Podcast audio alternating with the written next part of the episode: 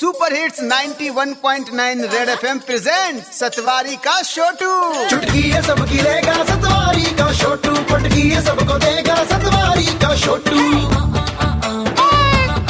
ठीक है भैया। सेवा में। सतवारी का छोटू ओए सारंग क्या बात है यार। तुझे पता है अब गवर्नमेंट सेक्टर भी बिल्कुल प्राइवेट सेक्टर की तरह हो गया है। कहना क्या जाता है? क्लियर बोल सतवारी के छोटू ओहो! तूने नहीं सुना? बहुत सारे गवर्नमेंट ऑफ़िस में ना इंस्पेक्शन हुई।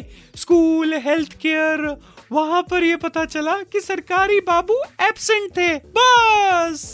सबकी सैलरी एक महीने की रोक दी गई। क्या बात कर रहा है? बात क्या कर रहा हूँ? मुँह से बात कर रहा हूँ। हाँ हाँ समझ गया तेरी बात। चल आज इसी पर ओपन लेटर हो जाए। ओके भैया आदरणीय ड्यूटी के टाइम गैर हाजिर रहने वाली जनता।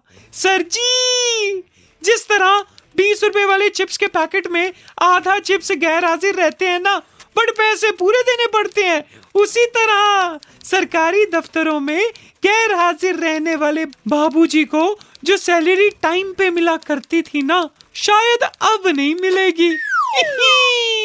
वैसे, आजकल खाने में मीठा गैर हाजिर हो तो सेहत के लिए अच्छा होता है।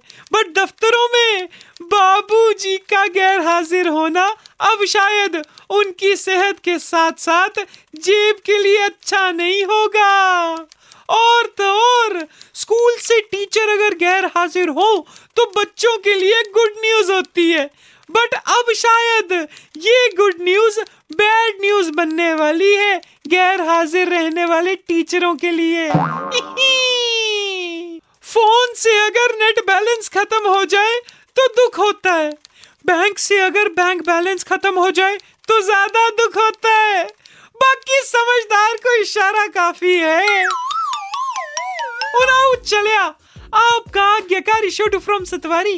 Okay, tata bye bye Satwari का छोटू